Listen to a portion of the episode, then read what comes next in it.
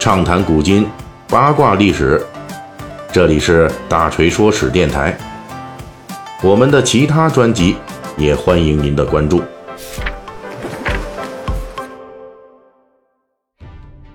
我们《三国演义》细节解密呢，最近主要讲这个东汉末年的徐州军阀。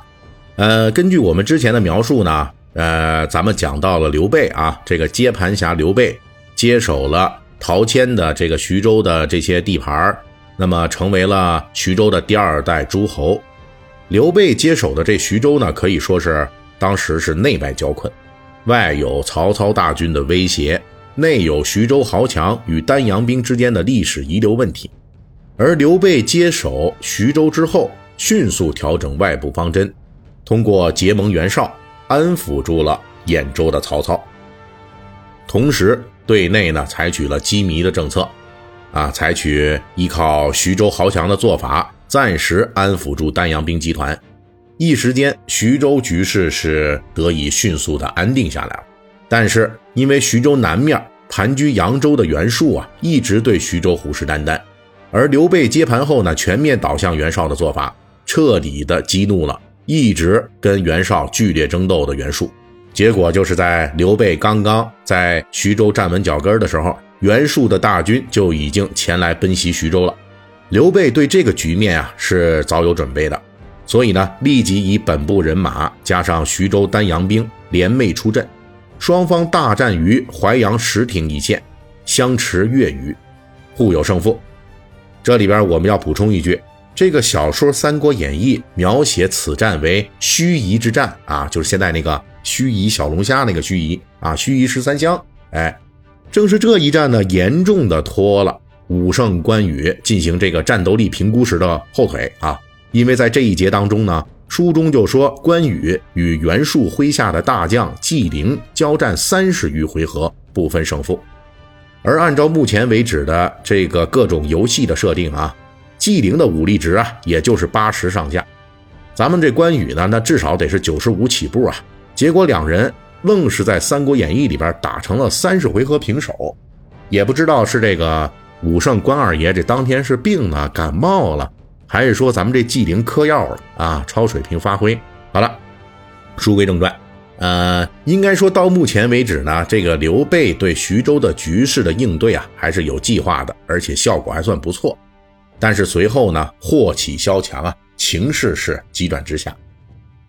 按照小说里边的说法呢，就是在刘备前线对战袁术的时候，这负责镇守后防的下邳的重镇的。啊，他的另一位大将，也就是咱们这张三爷张飞，哎，张翼德。这张飞呢，素来好喝酒啊，脾气也不怎么样，对吧？当时呢，在下邳城开酒会，宴请的是徐州的文武百官。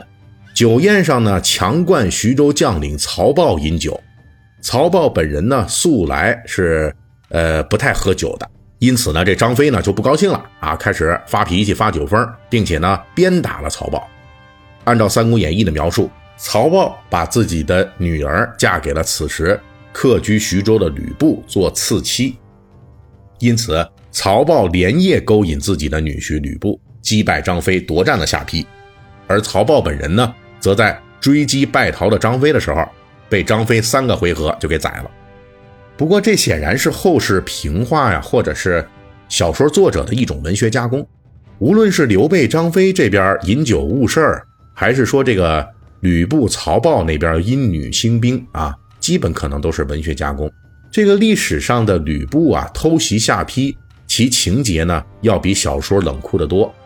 由于史料不全，我们唯一确定的是，当时下邳城内呢，奉刘备命令镇守徐州的张飞和丹阳兵将领曹豹之间，不知是什么原因起了冲突。这里边没有强行灌酒，也没有曹豹嫁女。啊，你想一下，这个，呃，张飞呢，确实啊，这个智商啊，谋略不是太高，这个在各种游戏里边也差不多。基本上呢，他这方面的数值呢，也就是二十多起步吧，二三十啊。曹豹呢，作为咱们古代的一个军队的将领啊，这个军中将领说不喝酒的，他也比较少见啊。所以呢，这个如果按常理来讲呢，可能更多的可能性是。丹阳兵对外来户刘备接盘徐州的积怨，在刘备不在徐州的时候，被咱们这张飞给激化了啊！而且根据史料呢，曹豹最后的结局是死是活，咱也是未知数，因为史料对此呢有不同的引述。当时对于吕布袭击下邳有两种说法，一种说法是张飞要杀曹豹，曹豹一边聚集丹阳兵坚守营垒抵抗张飞军，一边派人勾连吕布前来，内外夹击大破张飞。另外一种说法是，张飞火并曹豹成功，丹阳兵的另一头目许丹通报吕布，说此时徐州内乱，手下批的丹阳兵大开城门迎接吕布，终于把张飞击走了。不管是从哪一种史料来看，都可以得出结论：当刘备外出抵抗袁术的时候，徐州内部的丹阳兵作乱了。同时，丹阳兵又勾连当时寄居徐州的吕布集团，最终把刘备的老家给抄了。至于吕布集团为何精准的前来打劫，并不是曹豹女儿的功劳，因为历史上的曹豹啊，有没有女儿都不好说。吕布这又一次袭击老板的做法，那一方面呢是他这个集团的本性，哎，刘备这个便宜老板呢，不过是吕布干掉的。这个诸多老板当中的一个，像之前咱们谈过的丁原啊、董卓呀，基本都是被吕布给弄的啊。而且呢，这刘备呢，也是这其中不那么值钱的一个。另外一方面呢，袁术这个外患啊，也起到了关键作用。就在袁术北上猛攻刘备的时候，也派遣使者游说吕布，并且以军粮二十万斛作为价码，撬动了吕布军的野心。从这个角度来说，袁术对徐州的攻击。绝对不是随机的因怒兴师，而是策划周密，双管齐下，志在必得，要把刘备给推了。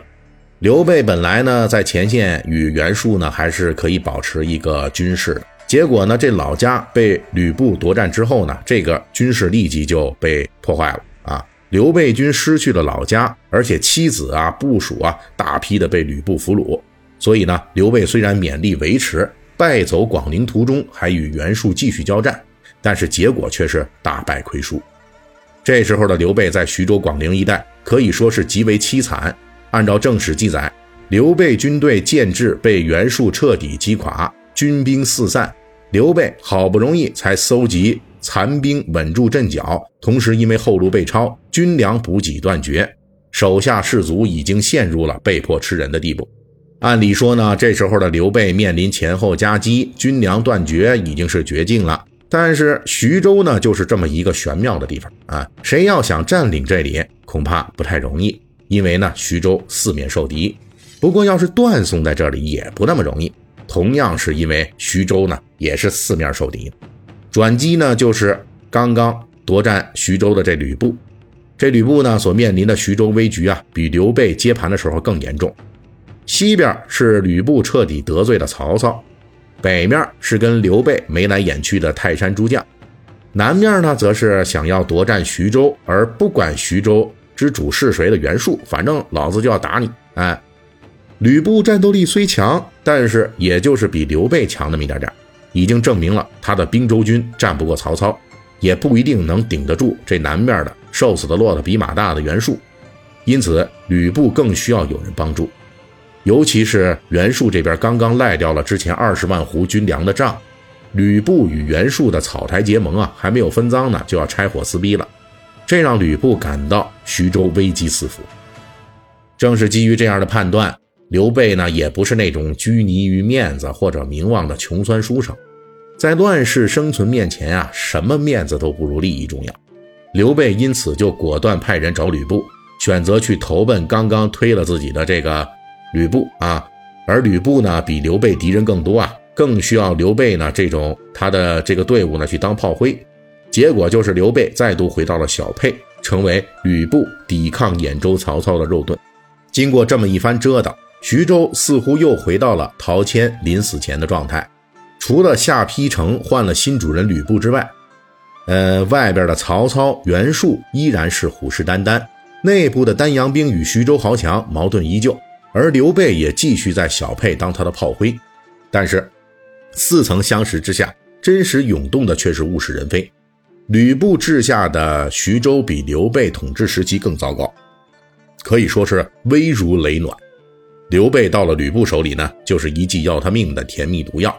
咱为什么是这么说呢？啊，下一期的《三国演义》细节解密，我们继续为您讲述。本期大锤就跟您聊到这儿，喜欢听您可以给我打个赏。